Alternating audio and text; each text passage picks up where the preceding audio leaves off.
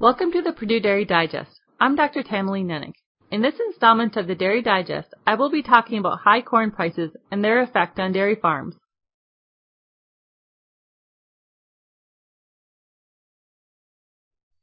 The price of corn has increased greatly over the past couple of months. Although higher corn prices are excellent for grain farmers, the excitement over high corn prices does not necessarily extend to all aspects of agriculture and farming. In particular, the high corn prices can create definite challenges for dairy and other livestock farmers. On a dairy farm, the cost of feed is usually one of the largest expenses for the farm. In many dairy diets, close to half of the diet consists of a combination of corn grain and corn silage. In a typical dairy ration, 10 to 20% of the ration is corn grain, with another 20 to 30% of the ration being fed as corn silage. Some options do exist for dairy producers to change the rations of their lactating cows and to feed less corn.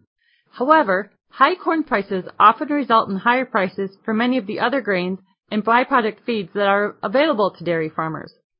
Also, remember that the cost of feeds being fed to dairy calves and heifers will also go up and make raising the replacement animals much more expensive. Because of the large percentage of corn that is being fed to dairy animals and the relationships between the price of corn and other feeds, the feed costs for a dairy farm are closely tied to the market price of corn. Although milk prices have improved from the lows that were seen in 2009, the greater feed costs are again creating financial challenges for dairy producers as the increases in milk prices may not be enough to offset the higher feed costs for many dairy farmers. Even though the higher corn prices are very positive for grain farmers, high corn prices can create definite challenges for dairy farms.